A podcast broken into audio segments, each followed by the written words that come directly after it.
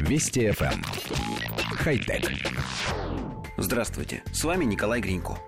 Власти Дубая закупили реактивные ранцы производства новозеландской компании Martin Aircraft.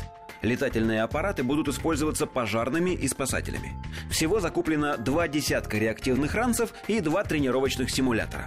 Ранцы будут использоваться экстренными службами при пожарах в высотных зданиях, поскольку обычно в таких случаях доступ на верхние этажи и крышу затруднен. Аппарат поднимает в воздух 120 килограммов груза и может провести в полете до 30 минут на 45 литрах обычного бензина. При этом джетпак развивает скорость до 74 километров в час и может подниматься на высоту до 1000 метров. Судя по указанным техническим характеристикам, использоваться будет представленная летом 2015 года модель Personal Jetpack с дополнительно установленными тепловизорами. Формально Personal Jetpack не является реактивным ранцем, поскольку в конструкции используются не реактивные или турбореактивные двигатели, а двигатель внутреннего сгорания.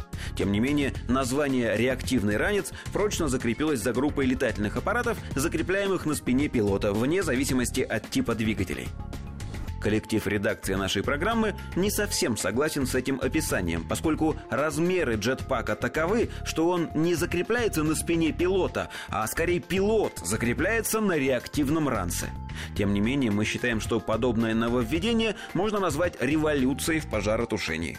В самом деле, сегодня для того, чтобы пожарный мог подняться на некоторую высоту, требуется подогнать автомобиль, выдвинуть лестницу, и на все это тратится драгоценное время. Реактивный ранец преодолеет это расстояние за несколько секунд.